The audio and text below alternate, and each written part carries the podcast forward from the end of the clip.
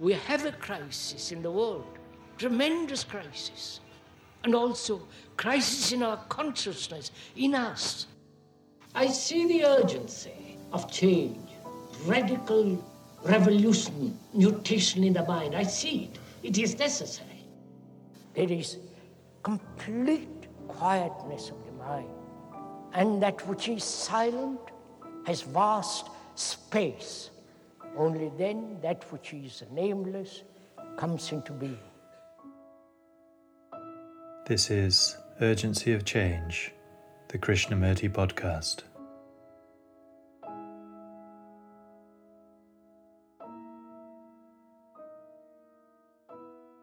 Hello, and welcome to episode 38 of Urgency of Change.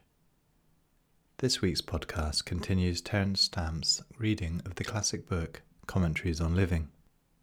Most of these chapters have never been heard before. Next week's episode is a conversation with Alain Naudé entitled Stepping Out of the Stream of the Self. This is a podcast from Krishnamurti Foundation Trust. For more information about our activities and programs, such as our volunteer program at Brockwood Park in the UK, we are online at kfoundation.org. You can also find our daily quotes and videos on Instagram and Facebook at Krishnamurti Foundation Trust. Commentaries on Living is one of Krishnamurti's most well known and best loved books. In it, he recalls many of the private conversations with those who came to see him. With encouragement from Aldous Huxley, these meetings were written down by Krishnamurti and published in 1956. Terence Stamp is an Oscar nominated actor known for his roles in The Limey, Superman, The Collector, Wall Street, and many others. It was through working with Fellini that he met and became friends with Krishnamurti, who, in Stamp's words, used his presence to pause my thinking. Thank you to the Karina Library in Ojai, California, and to Terence Stamp for these recordings. Chapters included in this episode are titled The Rich and the Poor, Ceremonies and Conversion, Knowledge, Respectability, and Politics. The Rich and the Poor. It was hot and humid, and the noise of the very large town filled the air. The breeze from the sea was warm, and there was the smell of tar and petrol. With the setting of the sun red in the distant waters, it was still unyieldingly hot. The large group that filled the room presently left, and we went out into the street. The parrots, like bright green flashes of light, were coming home to roost. Early in the morning, they had flown to the north, where there were orchards, green fields, and open country, and in the evening they came back to pass the night in the trees of the city. Their flight was never smooth, but always reckless, noisy, and brilliant. They never flew straight like other birds, but were forever veering off to the left or to the right, or suddenly dropping into a tree. They were the most restless birds in flight, but how beautiful they were, with their red beaks and a golden green that was the very glory of light. The vultures, heavy and ugly, circled and settled down for the night on the palm trees. A man came along playing the flute. He was a servant of some kind. He walked up the hill, still playing, and we followed him. He turned into one of the side streets, never ceasing to play. It was strange to hear the song of the flute in a noisy city, and its sound penetrated deep into the heart. It was very beautiful, and we followed the flute player for some distance. We crossed several streets and came to a wider one, better lighted. Farther on, a group of people were sitting cross legged at the side of the road, and the flute player joined them. So did we, and we all sat around while he played. They were mostly chauffeurs, servants, night watchmen, and several children, and a dog or two. Cars passed by, one driven by a chauffeur. A lady was inside, beautifully dressed and alone, with the inside light on. Another car drew up. The chauffeur got out and sat down with us. They were all talking and enjoying themselves, laughing and gesticulating, but the song of the flute never wavered, and there was delight. Presently we left and took a road that led to the sea past the well lit houses of the rich. The rich have a peculiar atmosphere of their own. However cultured, unobtrusive, ancient, and polished, the rich have an impenetrable and assured aloofness, that inviolable certainty and hardness that is difficult to break down. They are not the possessors of wealth, but are possessed by wealth, which is worse than death. Their conceit is philanthropy. They think they are trustees of their wealth. They have charities, create endowments. They are the makers, the builders, the givers. They build churches, temples, but their God is the God of their gold. With so much poverty and degradation, one must have a very thick skin to be rich. Some of them come to question, to argue, to find reality. For the rich, as for the poor, it is extremely difficult to find reality. The poor crave to be rich and powerful, and the rich are already caught in the net of their own action. And yet they believe and venture near.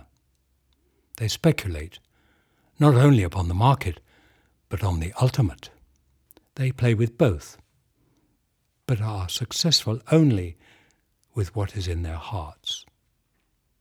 Their beliefs and ceremonies, their hopes and fears have nothing to do with reality, for their hearts are empty the greater the outward show, the greater the inward poverty.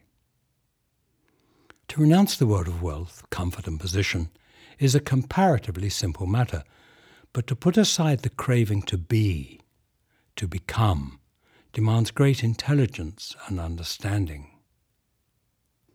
The power that wealth gives is a hindrance to the understanding of reality, as is also the power of gift and capacity. This particular form of confidence is obviously an activity of the self, and though it is difficult to do so, this kind of assurance and power can be put aside. But what is much more subtle and more hidden is the power and the drive that lie in the craving to become. Self expansion in any form, whether through wealth or through virtue, is a process of conflict, causing antagonism and confusion. A mind burdened with becoming can never be tranquil, for tranquility is not a result either of practice or of time. Tranquility is a state of understanding, and becoming denies this understanding. Becoming creates the sense of time, which is really the postponement of understanding, the I shall be is an illusion born of self importance. The sea was as restless as the town, but its restlessness had depth and substance. The evening star was on the horizon. We walked back through a street crowded with buses, cars, and people. A man lay naked and asleep on the sidewalk. He was a beggar, exhausted, fatally undernourished, and it was difficult to awaken him. Beyond lay the green lawns and bright flowers of a public garden. Ceremonies and Conversion In the large enclosure, among many trees, was a church. People, brown and white, were going inside. Inside there was more light than in the European churches, but the arrangements were the same. The ceremony was in progress, and there was beauty. When it was over, very few of the brown talked to the white, or the white to the brown, and we all went our different ways. On another continent, there was a temple. They were singing a Sanskrit chant, the puja. A Hindu ceremony was being performed. The congregation was of another cultural pattern. The tonality of Sanskrit words is very penetrating and powerful. It has a strange weight and depth. You can be converted from one belief to another, from one dogma to another, but you cannot be converted to the understanding of reality. Belief is not reality. You can change your mind, your opinion, but truth or God is not a conviction. It is an experience not based on any belief or dogma or on any previous experience. If you have an experience born of belief, your experience is the conditioned response of that belief if you have an experience unexpectedly, spontaneously, and build further experience upon the first, then experience is merely a continuation of memory, which responds to contact with the present. Memory is always dead, coming to life only in contact with the living present. Conversion is change from one belief or dogma to another from one ceremony to a more gratifying one, and it does not open the door to reality. On the contrary, gratification is a hindrance to reality. And yet, that is what organized religions and religious groups are attempting to do to convert you to a more reasonable or a less reasonable dogma, superstition, or hope. They offer you a better cage.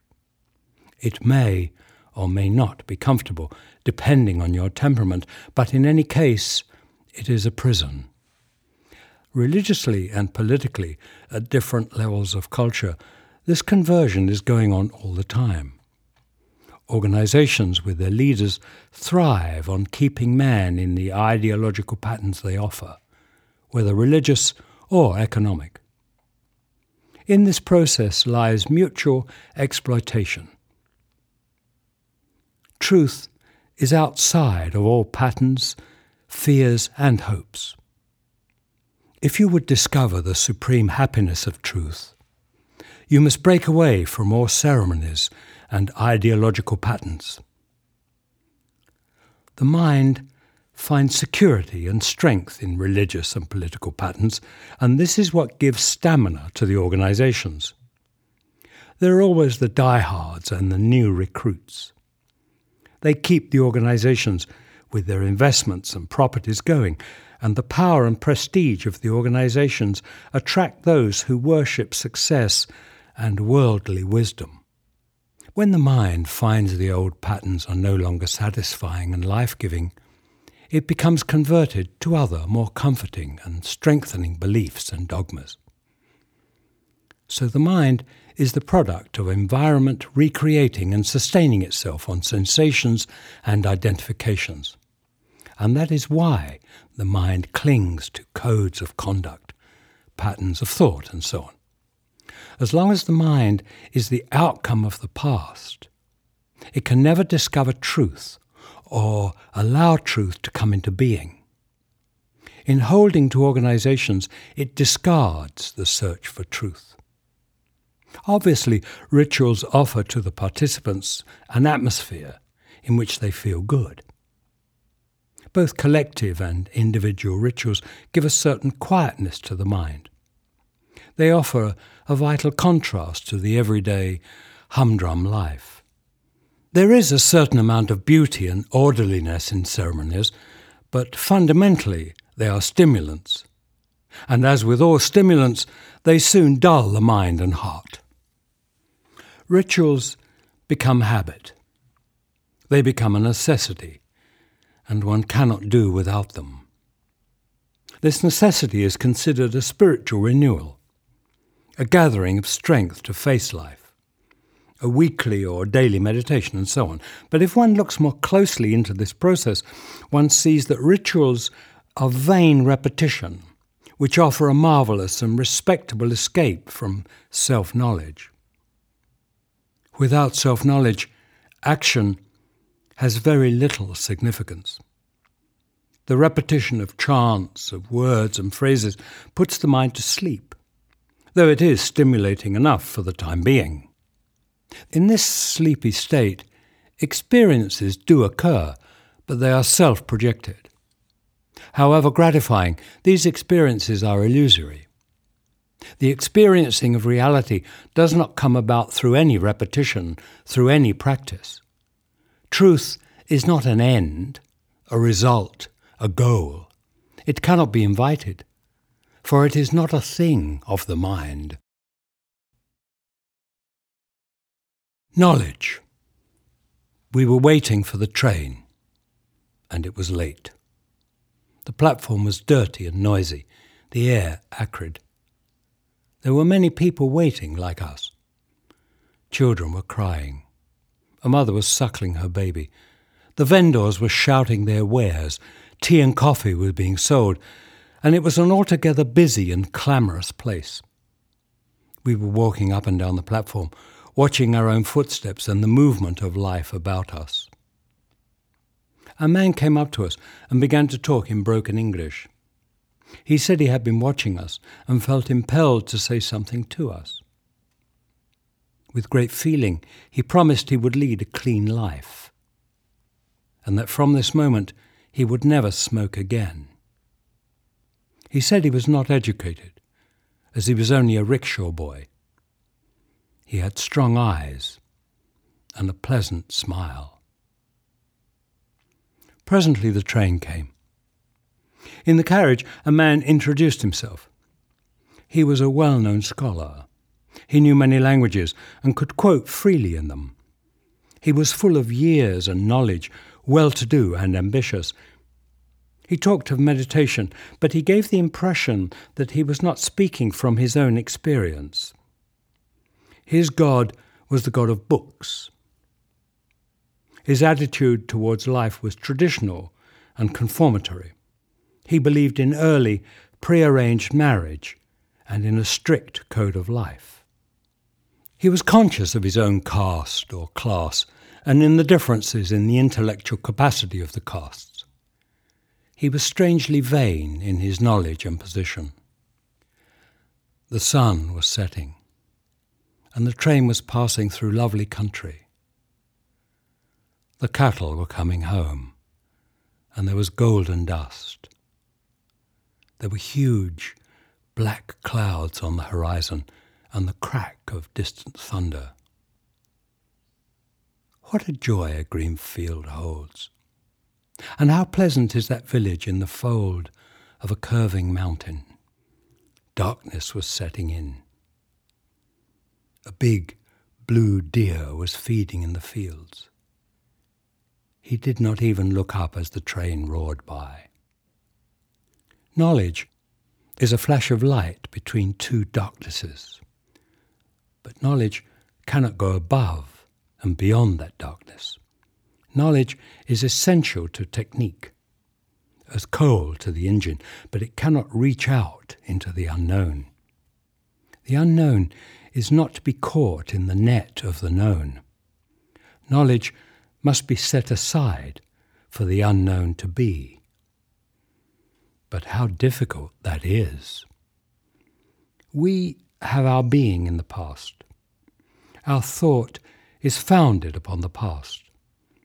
The past is the known, and the response of the past is ever overshadowing the present, the unknown. The unknown is not the future, but the present. The future is but the past pushing its way through the uncertain present. This gap, this interval, is filled with the intermittent light of knowledge, covering the emptiness of the present. But this emptiness holds the miracle of life. Addiction to knowledge is like any other addiction. It offers an escape from the fear of emptiness, of loneliness, of frustration, the fear of being nothing. The light of knowledge is a delicate covering under which lies a darkness that the mind cannot penetrate. The mind is frightened of this unknown, and so it escapes into knowledge, into theories, hopes, imagination. And this very knowledge is a hindrance to the understanding of the unknown. To put aside knowledge is to invite fear, and to deny the mind, which is the only instrument of perception one has, is to be vulnerable to sorrow, to joy. But it is not easy to put aside knowledge. To be ignorant is not to be free of knowledge. Ignorance is the lack of self awareness. And knowledge is ignorance when there is no understanding of the ways of the self. Understanding of the self is freedom from knowledge. There can be freedom from knowledge only when the process of gathering, the motive of accumulation, is understood. The desire to store up is the desire to be secure, to be certain. This desire for certainty through identification, through condemnation and justification, is the cause of fear, which destroys all communion. When there is communion, there is no need for accumulation. Accumulation is self enclosing resistance, and knowledge strengthens this resistance. The worship of knowledge is a form of idolatry and it will not dissolve the conflict and misery of our life. The cloak of knowledge conceals, but can never liberate us from our ever increasing confusion and sorrow. The ways of the mind do not lead to truth and its happiness. To know is to deny the unknown. Respectability. He asserted that he was not greedy that he was satisfied with little, and that life had been good to him, though he suffered the usual miseries of human existence. He was a quiet man, unobtrusive, hoping not to be disturbed from his easy ways. He said that he was not ambitious, but prayed to God for the things he had, for his family, and for the even flow of his life. He was thankful not to be plunged into problems and conflicts as his friends and relations were. He was rapidly becoming very respectable and happy in the thought that he was one of the elite. He was not attracted to other women, and he had a peaceful family life, though there were the usual wrangles of husband and wife. He had no special vices, prayed often, and worshipped God. What is the matter with me? he asked, as I have no problems. He did not wait for a reply, but smiling in a satisfied and somewhat mournful way, proceeded to tell of his past, what he was doing, and what kind of education he was giving to his children. He went on to say that he was not generous, but gave a little here and there. He was certain that each one must struggle to make a position for himself in the world. Respectability is a curse. It is an evil that corrodes the mind and heart. It creeps upon one unknowingly and destroys love. To be respectable is to feel successful, to carve for oneself a position in the world, to build around oneself a wall of certainty, of that assurance which comes with money, power, success, capacity, or virtue. This exclusiveness of assurance breeds hatred and antagonism in human relationship, which is society. The respectable are always the cream of society, and so they are ever the cause of strife and misery. The respectable, like the despised, are always at the mercy of circumstances. The influences of environment and the weight of tradition are vastly important to them, for these hide their inward poverty. The respectable are on the defensive, fearful and suspicious. Fear is in their hearts. So anger is their righteousness, their virtue and piety are their defence. They are as the drum, empty within, but loud when beaten. The respectable can never be open to reality, for, like the despised, they are enclosed in the concern for their own self improvement. Happiness is denied to them, for they avoid truth. To be non greedy and not to be generous are closely related. Both are a self enclosing process, a negative form of self centeredness. To be greedy, you must be active, outgoing, you must strive, compete, be aggressive. If you do not have this drive, you are not free of greed, but only self enclosed. Outgoing is a disturbance, a painful struggle. So self centeredness is covered over by the word non greedy. To be generous with the hand is one thing, but to be generous of heart is another.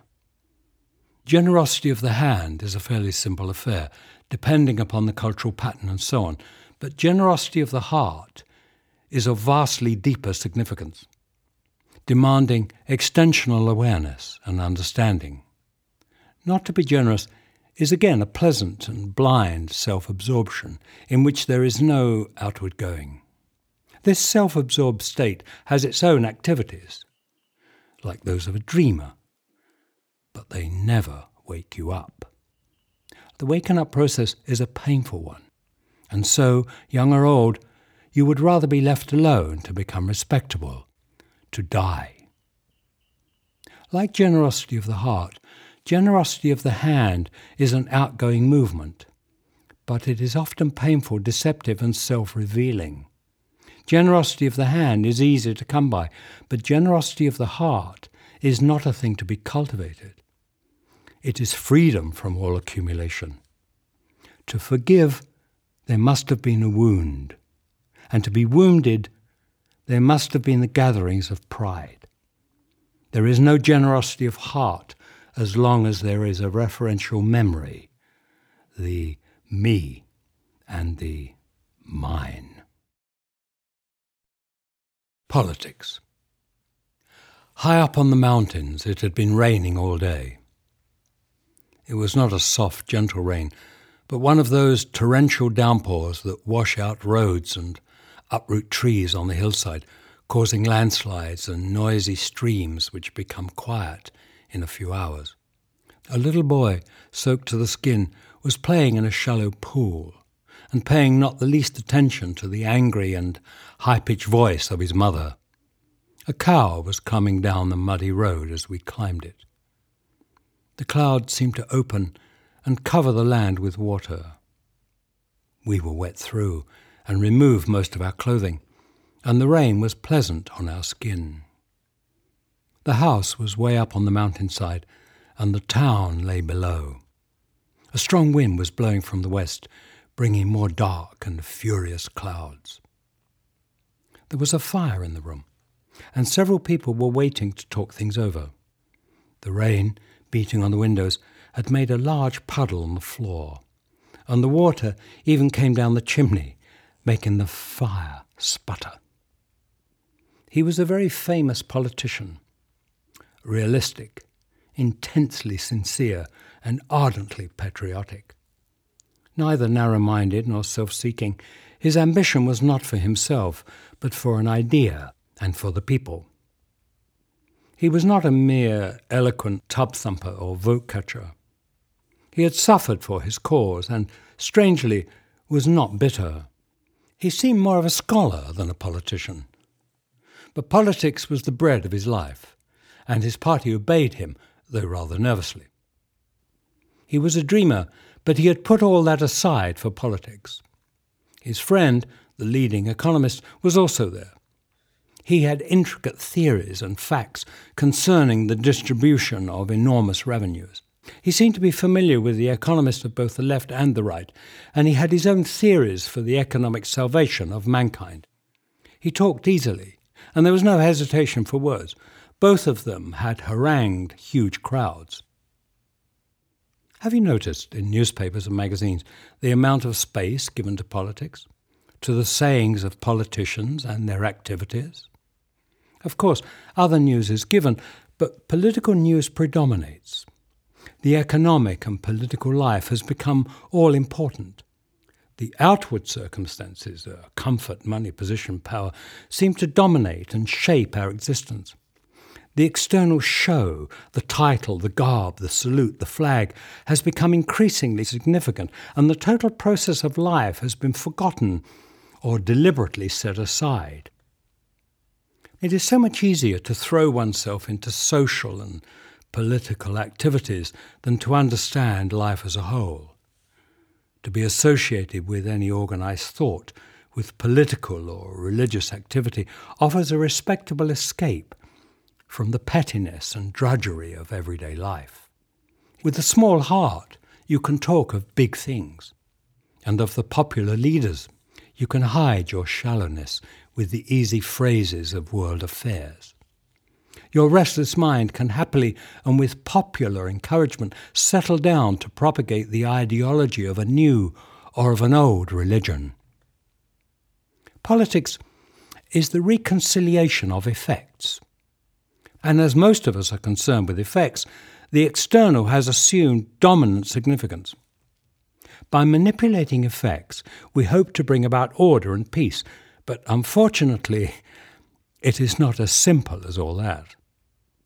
Life is a total process, the inner as well as the outer.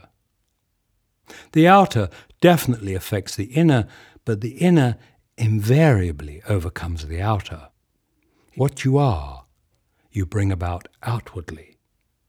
The outer and the inner cannot be separated and kept in watertight compartments, for they are constantly interacting upon each other. But the inner craving, the hidden pursuits and motives, are always more powerful. Life is not dependent upon political or economic activity. Life is not a mere outward show, any more than a tree is the leaf or the branch. Life is a total process whose beauty is to be discovered only in its integration. This integration does not take place on the superficial level of political and economic reconciliations. It is to be found beyond causes and effects. Because we play with causes and effects and never go beyond them, except verbally, our lives are empty without much significance. It is for this reason that we have become slaves to political excitement and to religious sentimentalism. There is hope only in the integration of the several processes of which we are made up. This integration does not come into being through any ideology or through following any particular authority, religious or political. It comes into being only through extensive and deep awareness. This awareness must go into the deeper layers of consciousness and not be content with surface responses.